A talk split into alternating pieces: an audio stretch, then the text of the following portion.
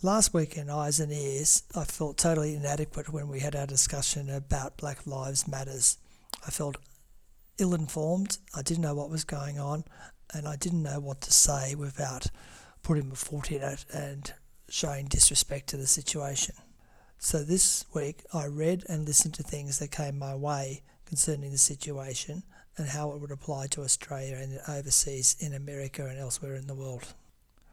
I was reading threads on Facebook, and an ex student suggested to me and her followers to follow a podcast called Psychology in Seattle.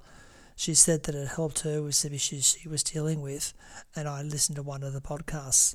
And then after I finished that one, the second one came up, and it was called George Floyd Protests A Systems Perspective, and it got my attention. I'm not sure I will do justice to the podcast, but I'll give it a try. He spoke about systems theory, and I must admit it confused me. It was a bit heavy, but then it clicked when he started talking about the teenage boy who was playing up when it came to therapy.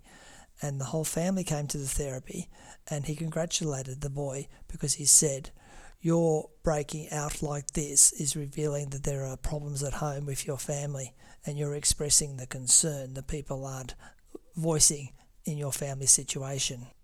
Then Kirk Honda, the podcast host, drew the links to what was happening at a national level and a worldwide level by applying systems theory.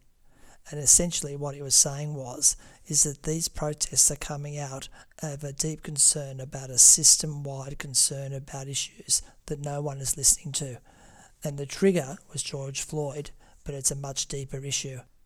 So I left the podcast thinking it's all right to not have the answers and it's all right not to attend a public rally if you didn't feel comfortable. Each person has to decide how they approach these issues and what their contribution is to improve understanding of the issue. And so after this podcast, I had a sense of peace and I was able to think of the strategy that I employed to address the issue that was comfortable within my framework without feeling judged. So that's it for me, my eyes and ears for June the 12th, 2020 and it's based on listening to a podcast called Psychology in Seattle, which was released on the 2nd of June, and it was called George Floyd Protests A Systems Perspective.